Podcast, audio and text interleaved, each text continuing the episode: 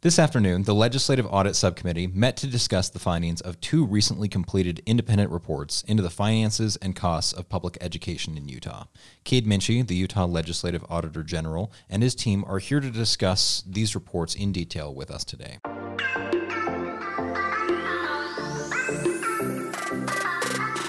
So, Kade, why don't you go ahead and tell us just a little bit about these two reports that you just presented?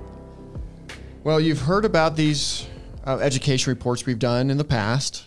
We've been here a few times talking about these. Uh, just as a reminder for those that maybe um, aren't familiar, the Legislative Audit Subcommittee asked us a couple years ago to do uh, what we are calling a comprehensive review of the public education system in the state of Utah. Uh, there's a total of seven audit reports that are part of that series, and these two reports uh, cap off that series. So these are audits six and seven within that series. Um, there's there's quite a few. Like I said, they're out there, seven in total. You can always go to our website, olag.utah.gov, and we have some smart tags at the bottom of our website. Click on education, you will see every single one of those. But uh, we're excited. Uh, this has been some really fascinating work, and uh, we're excited that these this is t- taken uh, the full conclusion. So, Kade, reading through these two audits, they seem relatively similar. Uh, before we have you do a deep dive into the specifics of each audit, at a high level, what are the key differences between these two reports? Great question, Edward. Thank you. As as we got into this, let, let me just say the again, as part of the larger comprehensive review, one of the questions we were asked was look at administrative costs within public education and let us know if they're appropriate and reasonable as we got doing that, and some and based on some previous audit work that we had conducted, what we found is we really there's really two parts of that question that we need to answer. First of all, in order to answer the question, is it appropriate and reasonable? We need to know and make sure that all the data that's being reported is accurate, first and foremost. So we're making comparisons, the apples to apples, so to speak, right? And as as we got into it, we saw there is some variation on how districts are reporting this information. Uh, so much so that we decided we needed to have an entire report dedicated to that. This is something that we feel strongly about as auditors. We can't do our job. We don't believe the legislature can do its job without accurate information. You, you, you can't do the analysis. You can't do the comparisons. And so this first report is what I call a handbook. It's a handbook to say if we want to get information in public education, reliable and accurate across all LEAs, this is how you do it. This is the handbook. And so we broke that out and made that one report. The second report then gets into the question of um, is administrative costs reasonable within public education? We looked at charter schools, we looked at districts, and we're, we're using the information available to us to try to answer that question. And um, we have a lot of, I think, interesting findings within that space as well. Awesome. So I'd like to kick this on over to, to Ben Buys, uh, who conducted these reports. Um, so the first report here is this performance audit of financial reporting in public education. Uh, so Ben, just as, as Kade just mentioned there, this first report really tried to get at the um, consistency and the accuracy of public education financial information. Can you tell us a little bit more about this report uh, and what your key findings were? Definitely. Thanks, Edward. Again, my name is Ben Buys. I was the audit manager for these audits. Uh, and, and, that's exactly right. The consistency is, is really the important thing. And we recognize that for legislators and other key stakeholders to be making informed decisions, they really need reliable and comparable information in school finance data. Um, and we kind of we see three ways that USBE has a big role in this, and that's kind of what this this report focuses on. So the first is the chart of accounts, which is just how are districts supposed to code things.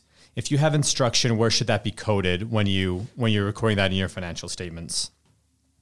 Uh, and the next one is enforcement. Are, is USBE making sure that if there's an error, they are they're fixing that and and coding it to the right place, and and monitoring obviously is, is an essential part of that um, and making sure, keeping an eye on those financials and making sure that they're putting those in the right buckets. So um, we're concerned that the LEAs are not coding basic costs in the right buckets. Uh, just like um, teachers, if, if they are doing instruction, that should be coded as instruction. But if they're doing curriculum or assessment or coaching of other teachers, that's not an instruction inspe- that's not an instruction expense, and it should be coded to those other buckets. Um, and this becomes a larger issue when we see that state funding requirements are not followed. So there's certain funding, uh, certain sources of funding that have requirements in statute, and uh, we see that LEAs are not correctly expending those funds as, a, as appropriate. Just to give an example, um, there was some funding that was for student health needs, and that was supposed to be spent on nurses and, and that kind of ex, uh, that kind of expense. And we saw that some of that money was going towards teacher wages, was going to secretaries, was going to supplies, uh, inappropriately according to legislative intent. Um, and our concern again is that the LEAs are doing that, but also the USBE isn't monitoring the use of those funds, isn't enforcing that they be used for the appropriate expenditures. Uh, so we think that there can be some improvements there. So Ben, what exactly can be done to help address this inconsistency throughout the entire Utah school yeah, throughout the entire Utah school system? Yeah, and again, uh, we think that that's a question that the USBE needs to take on and really goes back to those those first three points that we started with, which is having a really clear chart of accounts, making it very clear. If you have a school resource officer, this is where it goes. If you have um, services that are that are supporting a student, this needs to go in student support. Uh, and making sure that, that the definitions you, you find in those chart of accounts are very clear and easy for business administrators uh, and others at the local level to determine where every expense is supposed to go. And after that, USBE needs to ensure that they're monitoring to be sure that that chart of accounts is being followed and enforcing um, instances of non-compliance. So if if uh, LEA is not putting things in the right bucket, they need to ensure that they do. Um, they need to follow up and, and make sure that the financial data that is reported to them is is done correctly. Now, one of the other questions this audit attempted to tackle was this question uh, between charter schools and your public schools. Um, can you talk a little bit about the accounting practices between those two entities and how those might differ? Yeah, so that, that really leads in well to our, our second audit in this group, which is a performance audit of public sorry, a performance audit of public education administrative costs. And we really wanted to look and see how administrative spending levels are differing among the LEAs. So just to just to back up a little bit, so administrative costs kind of go into three buckets at, at local levels. So you, the biggest of those is school administration, which is principals and assistant principals, uh, and that's about four hundred eight million dollars in twenty twenty one. That's about sixty one percent of the total administrative spending. Uh, the next biggest is central administration, which is your centralized services like your accounting, your IT support, your HR. Um, and then last, you have your district administration costs of your, your local board and your uh, superintendent, which is about 10% or about $68 million of, of the total amount. So we did find that there are, there are differences in spending between districts and, and charter schools. And we really found that there was a kind of a breakoff point where you have large school districts with over 4,000 students, and they, they sort of start to develop economies of scale at that level. Um, and when you get into smaller than that, you have, you have kind of your smaller districts and your charter schools, and they actually look pretty similar in terms of total costs. Where we do see some differences is at the charter level, you have a little bit less in the district administration costs. They don't have a, a, paid board necessarily. Um, sometimes it's just, again, a single school. So they may have an individual who's working as both the principal and the superintendent capacities. And so you don't have the same level of district administration at a small LEA where you have a superintendent. Uh, and then you also may have individual principals at all the different schools. So again, overall costs are pretty pretty similar between the charter schools and those smaller districts, but you do see some some cost savings at the uh, charter school district level. Uh, the other thing that we thought was important to, to note in this audit is we, we took a careful look at charter schools with a charter management company. So that's an issue that a lot of people have had questions with and how those charter management companies are doing. Um, and there are there are two main charter management companies that do the majority of the work in this area for those schools that choose to to contract with the charter management company, and not all of them do. We found overall all three groups, um, the the two that are using one of these two large charter management companies, and those that are choosing not to, have fairly similar costs. Uh, we did find that those with the with the charter management companies actually have slightly smaller administrative costs per student. So we didn't see that they were taking advantage of the charter schools. We didn't see that was a large cost driver that was driving up costs at charter schools. Um, but they are they are providing some services to um, these charter management companies um, rather than having to hire your own employees. Um, and then the last thing I wanted to point out um, is when we are when we're looking at administrative costs and if they are reasonable, um, I think it's really important to to identify if they're doing what they're supposed to.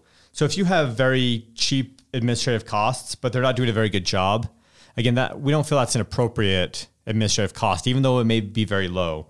Uh, so we think it's very important that administrative administrators are uh, fulfilling the duties that are assigned to them, which includes um, requirements set in place by the legislature, uh, by the state school board, and by their own local boards.